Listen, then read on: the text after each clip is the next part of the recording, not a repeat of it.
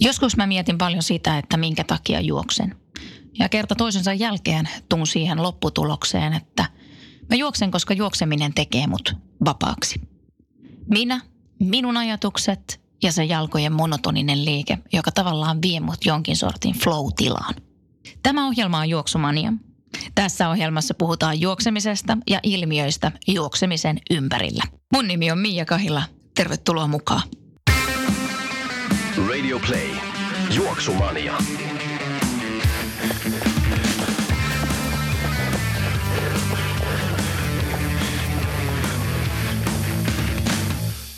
Juoksumania päätti ottaa selvää hieman vaeltamisesta. Ja etenkin siitä, että tiedän, että monet myös, jotka juoksusta ovat kiinnostuneita, niin ovat myös kiinnostunut erilaisista vaellusretkistä tai juoksuvaellusretkistä. Ja ajattelin, että varmasti paras ihminen niistä meille kertomaan on Minna Jakosuo. Moikka Minna.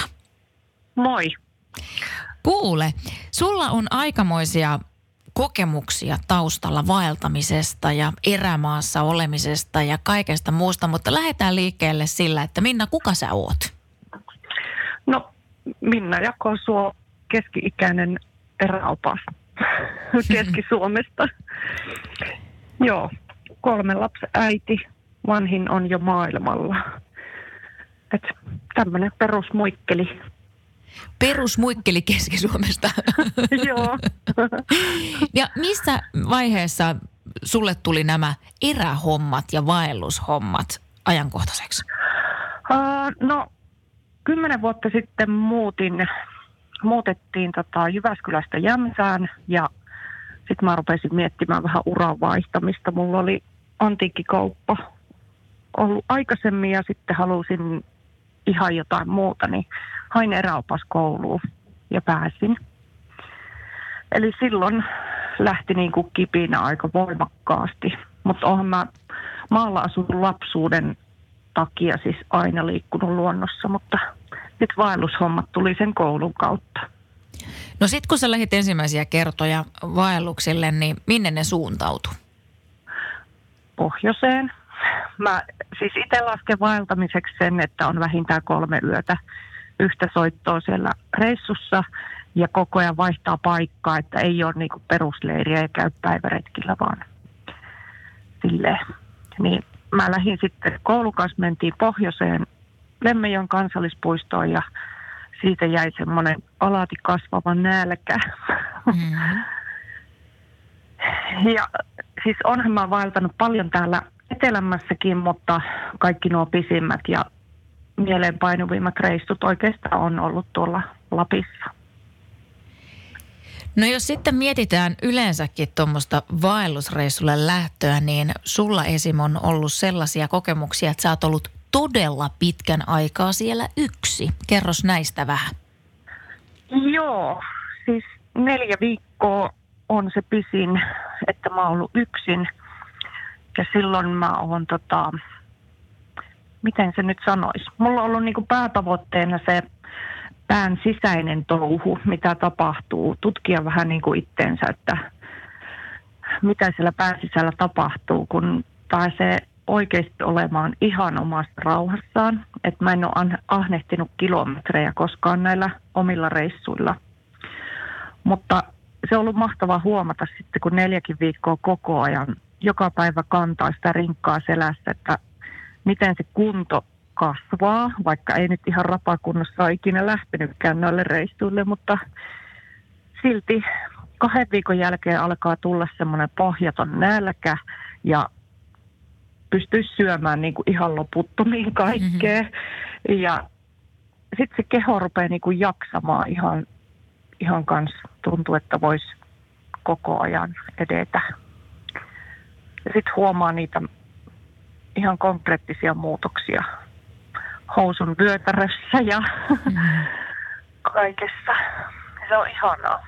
Mä nautin ihan hirveästi siitä, että on yksin ja periaatteessa niin kuin itse vastuussa kaikista päätöksistä, mitä tekee. Et siinä ei voi siltä kaverilta pyytää vahvistusta niihin, että ylitetäänkö joki tietystä kohtaa, mihin laitetaan teltta, mitä tehdään, kun keli muuttuu hurjaksi.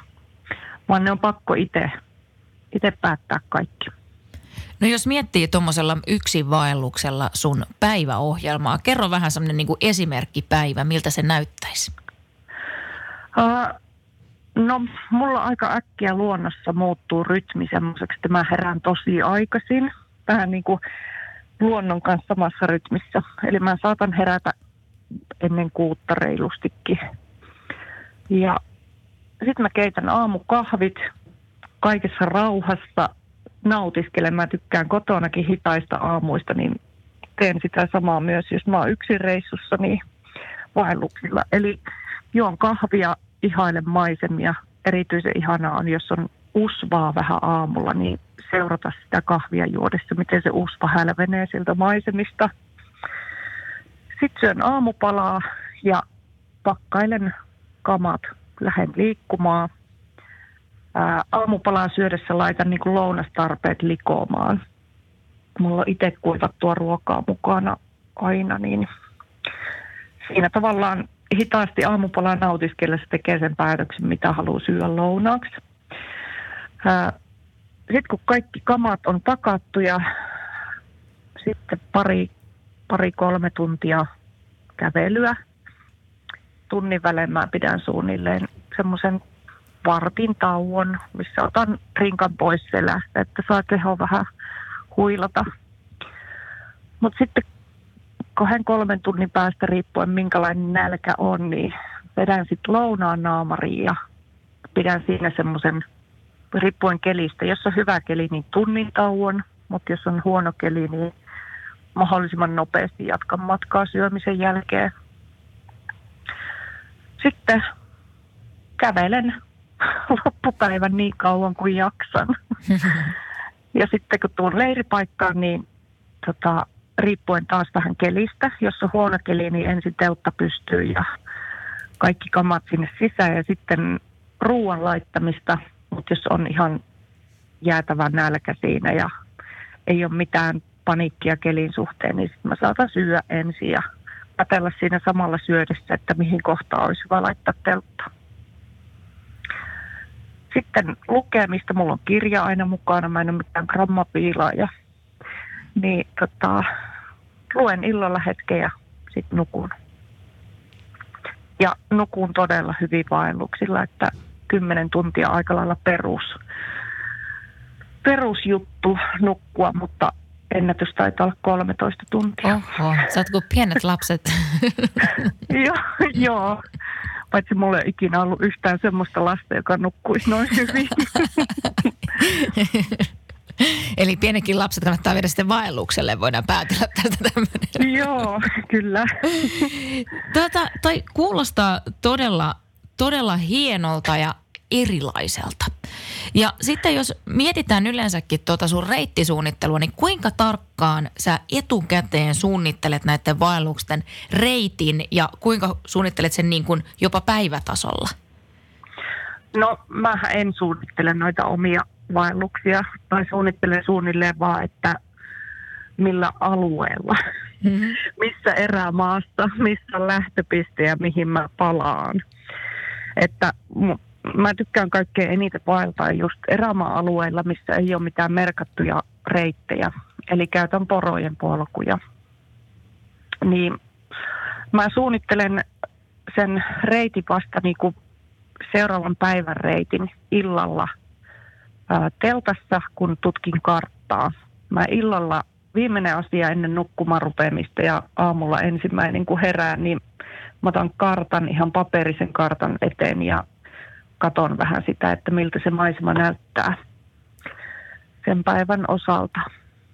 Että mä oon tämmöinen aika suurpiirteinen etukäteen omien reissujen suhteen, mutta tota, mä tykkään siellä luonnossa kuitenkin on niin paljon niitä muuttuvia elementtejä, eli se sää, sillehän ei maha yhtään mitään etukäteen ja se voi vaihtua todella nopeasti tuolla pohjoisessa, niin on vaan otettava ne olosuhteet huomioon ja sitten oltava valmis muuttamaan niitä suunnitelmia. Jos liian tarkkaan suunnittelee etukäteen kaikki kilometrimäärät ja menen just tuosta kohdasta joen yli ja muuta, niin sitten se reissu voi mennä mönkään, kun tulee niin paljon pettymyksiä, jos ne tietyt suunnitelmat ei toteudukaan. Jos esimerkiksi sataa niin kauheasti avotunturialueella, missä on paljon loivia tuntureita ja ollut aikaisemmin kuivat kelit, niin se maa ei ime sitä vettä joka puolella, vaan se valuu sitten sinne jokiin. Joet, jo, joessa nousee se vedenpinta sitten tosi nopeasti kovien sateiden aikaan, niin siellä on vaan pakko sitten ruveta etsimään sitä sopivaa joen ylityspaikkaa tai huonommissa tapauksissa ei pääsekään yli. Niin jotenkin mä oon kokenut sen itse, että ihan turha liian tarkkaa etukäteen miettiä. Ja joskus voi esimerkiksi olla semmoinen takkunen päivä niin kuin kotonakin, niitä tulee vasta, että ei suju silleen, kun pitäisi sujua, niin sitten on ihan turha ruveta väkisin menemään 20 kilsaa, jos tuntuu jo viiden kilsan jälkeen siltä, että eiköhän tämä ollut tässä. Mm, mm. Noi Joo. kännykät ei varmaan siellä kauheasti toimi, että mikään karttasovellukset, että sulla on ihan sitten olemassa tämmöinen käsikartta. Kyllä, joo. Äh, puhelimet toimii yleensä tuntureiden huipuilla tai just tämmöisillä korkeilla paikoilla, että ää, tietysti karttasovelluksiakin on monenlaisia. Mä käytän semmoista kuin maastokartat ja on ostanut siihen lisäominaisuuden, mistä pystyy esilataamaan niitä karttoja. Ne toimii hyvin, mutta tietysti tuommoiset, missä ollaan pitkä aikaa vaeltamassa, niin sitten jos koko ajan on vaan sen puhelinsovelluksen varassa, niin pitää olla hirveästi niitä varavirtopankkeja mukana. Mm. Ja mä tykkään siitä, että näkee niinku sen isomman alueen kerralla. Se paperikartta on siinä mielessä hyvä, että ei tarvii pikkusesta ruudusta katsoa aina vaan vähän matkaa eteenpäin. Sitten mä mietin tota sun kantamuksia, että paljon noi kantamukset suurin piirtein sulla painaa, kun on mukana? Uh, no mä oon koittanut pikkasen nyt ruveta käventämään. Et mulla on ennätys, kun on ollut hetkinen kymmenen päivää reissussa, niin 28 kiloa paino. Mm. Mutta mulla oli silloin punaviiniä ja viskiä ja aika paljon kaikkia ylellisyystuotteita. Mutta kyllä mä nyt saan viikon kamat alle 20 kiloon reilustikin. Että onko 17-18 kiloa semmoinen ihan normaali, normaali viikko, viikkopaino. Ja siinä on varmaan tavara ihan senkin takia, noiden kelien takia, että jos kelit kelit muuttuu ja totta kai teltta pitää raahata ja... Joo, kyllä. Aina pitää olla teltta. Ihan vaikka olisikin menossa tuvalta tuvalle vaellukselle, niin pitää olla jonkunlainen hätämajoite. Just senkin takia, että jotain voi sattua siinä matkalla, kun on menossa tuvalta sinne toiselle. Voi vaikka nyrjäyttää nilkkansa tai ihan mitä tahansa voi tapahtua, niin sitten on hyvä olla joku majoite, missä, missä voi nukkua. Niin sitten toi ruokapuoli. Niin tota, sulla, sä sanoit äsken, että sä itse kuivatat nämä sun ruuat. Mit, mitä siellä käytännössä on mukana? Uh, mä oon vähän soveltanut semmoisia systeemejä. Tämä on hauska juttu, kun itsekin tietysti on tässä vuosien saatossa kokeillut kaikkea mahdollista. Hmm. ja välillä innostunut joistakin ruuista enemmän kuin toisista – mutta nyt on kehittynyt semmoinen systeemi. Mä, mä harmittaa, kun mä haluaisin olla semmoinen askeettinen ihminen, joka se vaan kaurapuuroa ja marjoja ja keitettyjä kananmunia arjessakin. Mutta kun mä en tykkää puurosta, mä en pysty syömään sitä kotona, niin en syö myöskään vaelluksilla. Eli mä yritän saada sen vaellusruokasetin mahdollisimman samankaltaiseksi, mitä on kotona. Mutta äh, rasvaa pitää vähän enemmän siellä käyttää.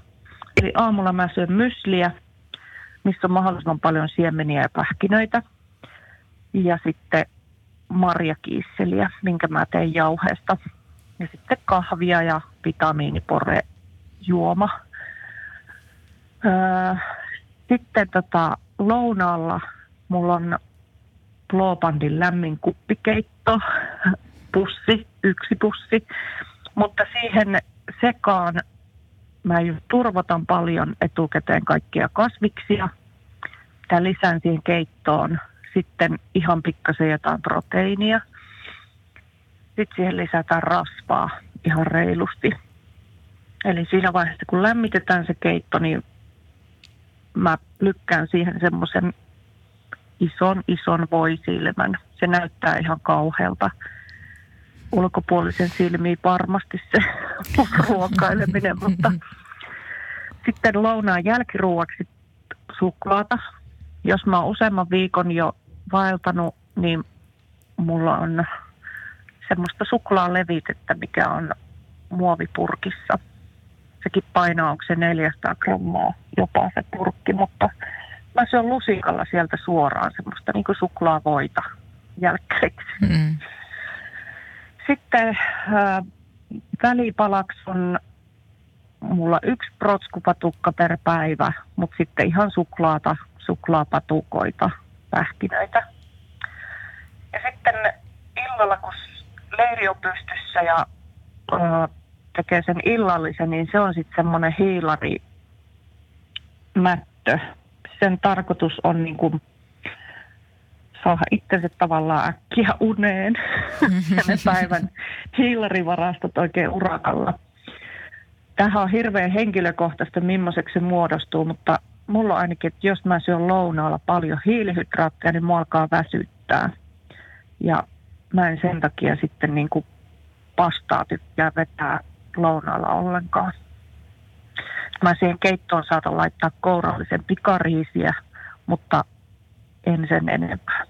Et illalla sitten suunnilleen kattilallinen makaronia ja siihen sekaan mitä milloinkin. Juustoa, tosi paljon juustoa ja voita ja suklaata iltapalaksi. Ja sitten sä toistat sitten päivästä toiseen. Joo, pienillä muutoksilla sitten aina erilainen lämmin kuppikeitto, eri kasviksia sinne sekaan. Sitten äh, helppo maustaa esimerkiksi kuivatulla fetajuustolla tai juustolla. Mulla on yllättävän hyvät ruoat vaelluksella. Välillä mä mietin siellä, että mä syön paljon paremman makusta ruokaa siellä kuin kotona. Esimerkiksi kesät on tosi kiireisiä kotona ty- töiden suhteen, niin tulee syötyä todella paljon yksipuolisemmin. Hmm. Tuossa sanoikki äsken jo noista autiotuvista, joita siellä on. Minkälaisia paikkoja ne on ja paljonko niitä siellä pohjoisessa on ja miten se homma käytännössä toimii? Saako niihin vaan mennä? Ah, joo, kansallispuistoissa on eniten niitä autiotupia ja joissakin puistoissa saattaa olla just 10, 20 kilometrin välein polkuverkostoissa.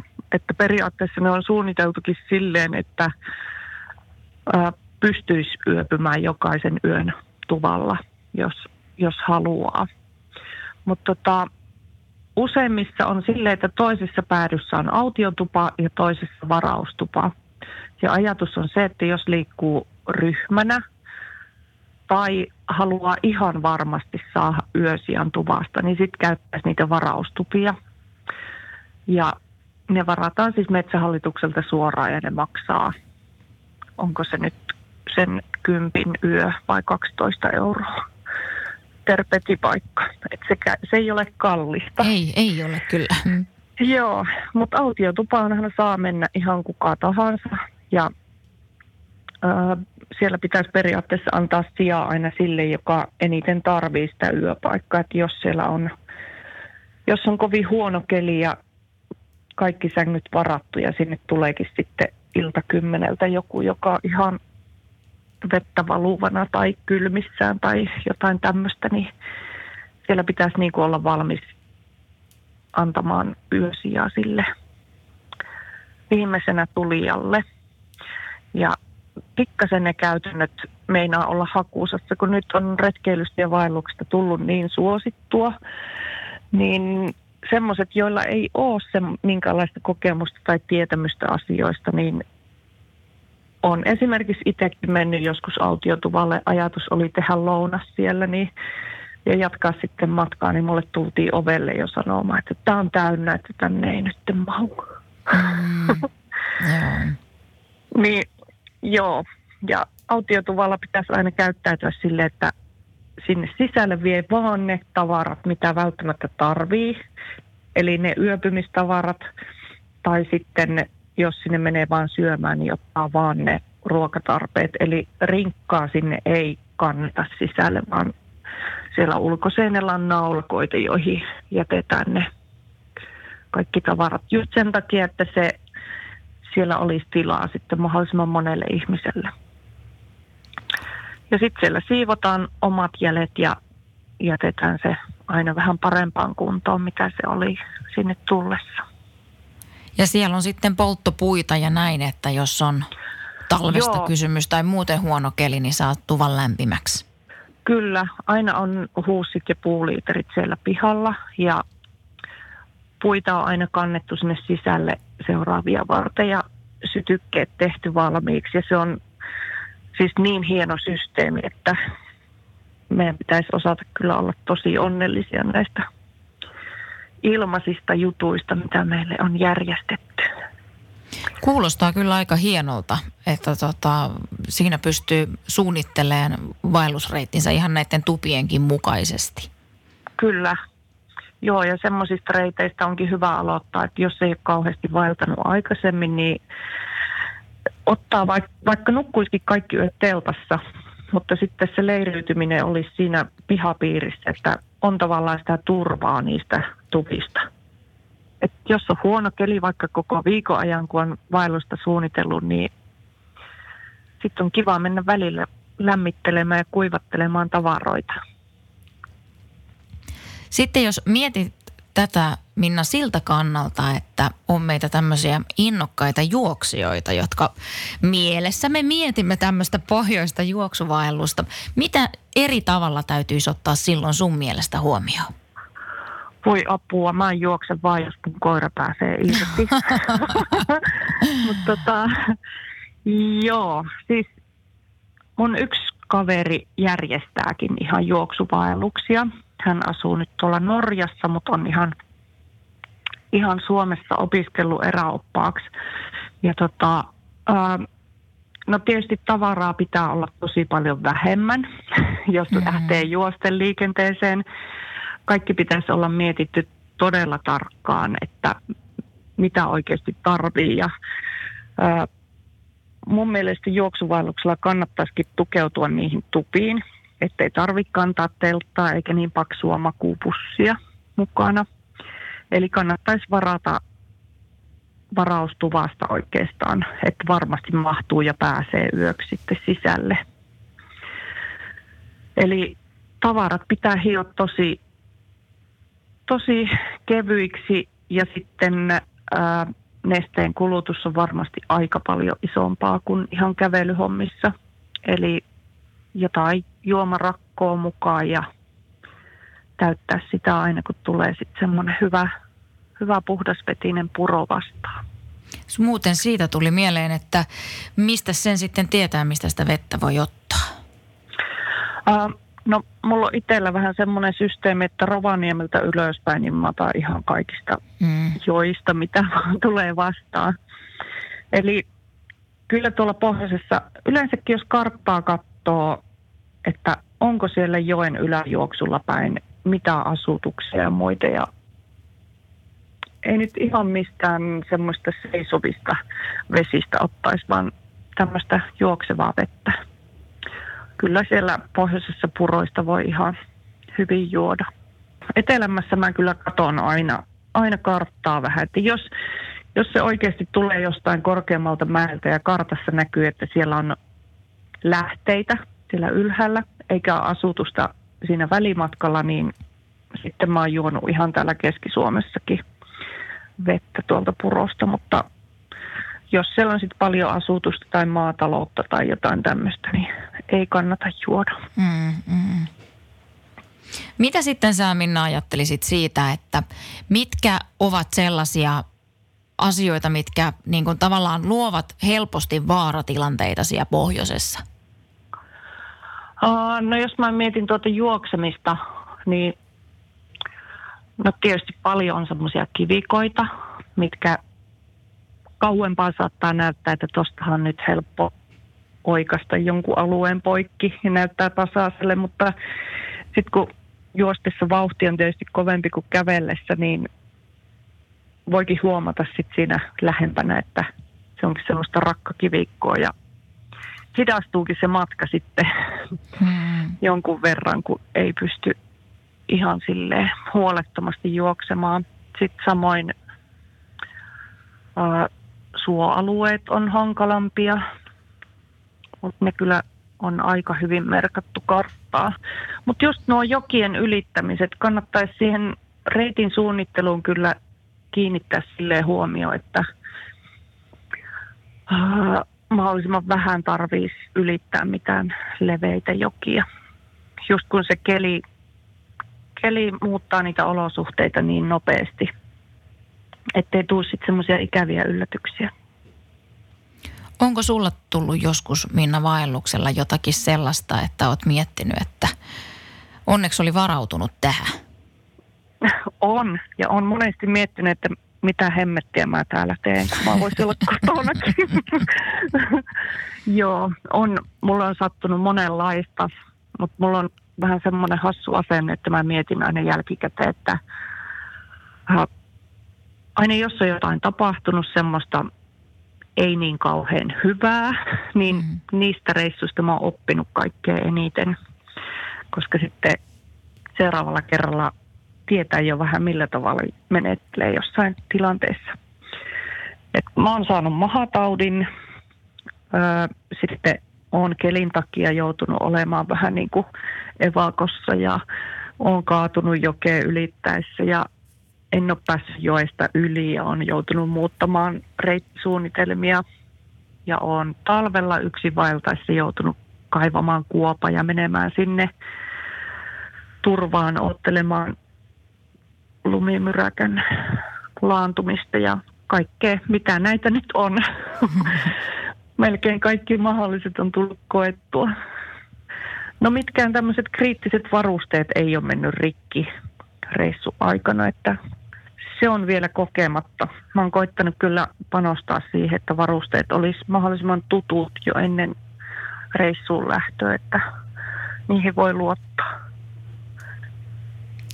Ja sitten jos ajatellaan Minna sitä, että sä et pelkästään käy tuolla vaeltamassa silloin, kun ei ole lunta, vaan sä oot muun muassa käynyt myös tekemässä vaellusta silloin, kun on talviaika. Mm, miten se eroo sitten näistä kesävaelluksista? Joo, mä olin siis toissa talvena hiihin kolme viikkoa yksinään tuolla ihan Ylä-Lapissa ja mun piti hiihtää neljä viikkoa, mutta sitten mulle tuli niin tylsää. mä soitin miehelle, kun tiesin, että se on vetämässä asiakasvaellusta, että saanko mä tulla hiihtää viikoksi teidän porukan kanssa, niin sain sitten luvan. Mutta joo, tietysti tavaraa pitää olla enemmän. Pitää olla lämpimämmät nukkumis, makuupussihommat ja teltan pitää olla ominaisuuksiltaan vähän järeempi kuin mitä kesällä – että se kestää lumenpainoa. Sitten pitää syödä enemmän rasvaa, koska jos se pelkkä pakkasessa oleminen ja fyysinen suorittaminen kylmässä kelissä, niin kuluttaa paljon enemmän. Ja no ahkiolla vedetään tavaraa mukana ja hiihetään. Sitten illalla tietysti, jos on kovia pakkasia, niin ei oikein voi lueskella, koska näpit jäätyy ja ö, pimeätä tulee illalla, niin ei silleen pysty oikein nautiskelemaan sitten ulkona hengailusta. tulee mentyä aikaisemmin nukkumaan. Joskus jo puoli kahdeksalta illalla on jo ihan siellä makuupussissa oottelemassa unta. Miten sä nukut sitten talvisi?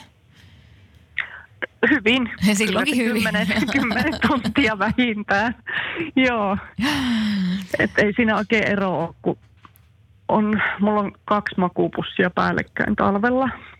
Niin eipä siinä oikeastaan, sitten kun tull, alkaa olla 30 astetta pakkasta, niin nenä meinaa jäätyä. Mm. Sitten on vedettävä vähän naama eteenkin jotain vällyjä, mutta ihan samalla tavalla sitä nukutaan.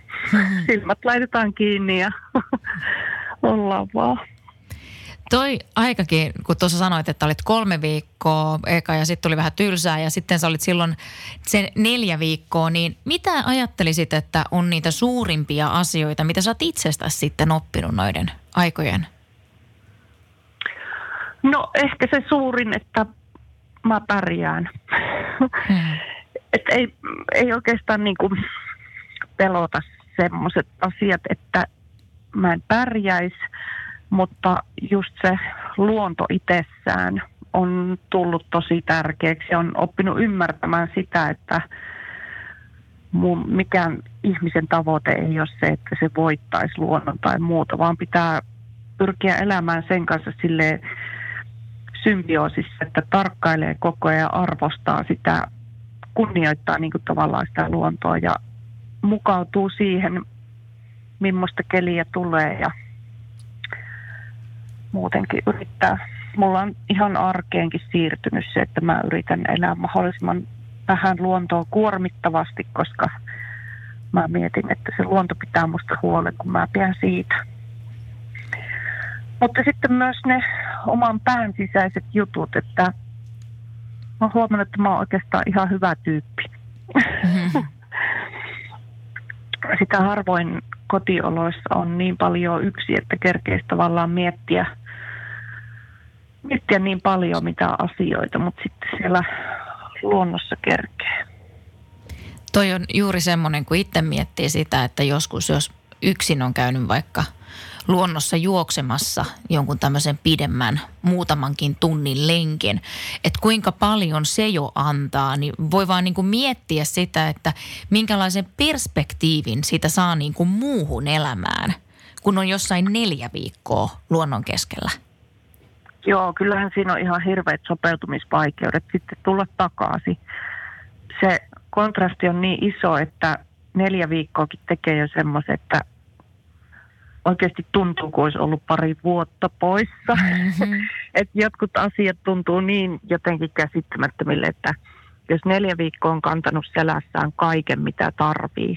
Tietysti joutuu sitä ruokaa käymään täydentämässä välillä pari kertaa, mutta, mutta kuitenkin se kaikki konkreettinen tavara, mitä tarvii syömiseen ja nukkumiseen ja tämmöisiin asioihin, niin on mukana. Ja vaatteet, kaikki sitten tulee kotiin ja on ihan hirveästi kaikkea tavaraa joka puolella, niin se alkaa oikeasti niin kuin ällöttää. Mm. Ja monen tuommoisen reissun jälkeen mä oon just tyhjentänyt asuntoon, on varattu kirppispöytä ja viety sinne kaikkeen. Se rupeaa niin kuin oikeasti ahistamaan suunnattomasti ja sitten jotenkin kaikki äänet ja kirkkaat valot ja semmoiset tavallaan keinotekoiset ärsykkeet, niin ne ärsyttää ihan hirveästi siinä alkuvaiheessa. Mutta sitten taas osaa nauttiakin siitä, että on, on niin tasainen lämpö ja mm. mukavuuksia. Vessan vetonappi tuntuu kauhean miellyttävältä asialta. Mutta sitten osaa taas arvostaa sille, että ei pidä itsestään selvinä asioita, kun välillä elää sille askeettisesti tuolla luonnossa, että ei ole mitään mukavuuksia, niin sitten osaa arvostaa niitä asioita omassa arjessa. Hmm. Onko sulla jotakin haaveita tulevaisuuteen? No on. Siis mulla on nytkin ihan hirmuinen reissukuume, kun mm, tahtoo nuo työn, työasiat välillä sotkea vähän näitä harrastuksia ja omien reissujen järjestelyjä, niin haaveilen jostain pidemmästä reissusta kyllä. Ja tota, tulevaisuuden haaveita on semmoiset, että ää, viiden vuoden päästä lapset on täysikäisiä, viimeisetkin, niin sitten viettäisi pidemmän aikaa sille luonnossa. Mm. Että ei olisi periaatteessa hirveästi suunnitelmia eikä mitään asunt, luopuisi asunnosta kokonaan vaikka vähäksi aikaa. Mm. Elämä voi olla hyvin erinäköistä riippuen mistä päin sitä katsoo. Kyllä, ja mä, mä jotenkin ihan samalla tavalla kuin arjessakin ja varmaan just tämä juoksuharrastus, on mäkin joskus harrastanut juoksemista, mutta tota, ää, kun asioihin tulee semmoiset rutiinit, ja just nuo pidemmät vaellukset on ollut itselle semmoisia, että niissä on hioutunut sitten ne asiat, kun yhtä soittoa pidemmän aikaa tekee jotain samaa monta kertaa, toistaa niitä, niin niihin löytää ne omat parhaat tapansa, mitkä sopii just itselle ja omaan fysiikkaan ja muuta, niin siihen tulee semmoista varmuutta ja tavallaan ymmärrystä, ymmärtää sitä tekemistä ihan eri tavalla ja myös itteensä. Niin sen tak- siinäkin on yksi syy, minkä takia mä oon halunnut tehdä noita pitkiä reissuja, että oppisin mahdollisimman hyvin ja tehokkaasti noita asioita. Uuden oppiminen on aina ihanaa. Niin on, mä oon täsmälleen samaa mieltä tästä. Mistä Minna sun blogin löytää? Uh, kuukausi yksin erämaassa. Se on Facebookissa ja, ja sitten ihan blogina. Ja sieltä pääsee sitten myös ihailemaan näitä sun ihania kuvia, mitä löytyy ihan Minna Jakosuo nimellä tuolta Instagramista. Nämä on aika kaunista katseltavaa. Kiitos paljon. Kiva kuulla. Ja Minna, mä toivotan sulle juoksumaniasta oikein mukavia vaellusreissuja tulevaisuuteen. Ja mikä on nyt niin kuin lähin, minkä lähdet tekemään? Apua. Mulla ei ole tarkkaa suunnitelmaa mistään muusta tällä hetkellä, kun lähden hiihtää Kepnekaisen ympäri tässä talvella. Mutta sitä ennen toivottavasti on jotain muitakin reissuja. Tulossa sitten vielä. Joo, kyllä. Kyllä, kiitoksia Minna sinulle ja kiitos kaikille Juoksumanian kuuntelijoille. Ja jos tulee mieleen ajatuksia, niin postia sitten vaan juoksumania at gmail.com tai sitten tuon Juoksumanian Instagram-tilin kautta, jonka löydät ihan nimellä Juoksumania.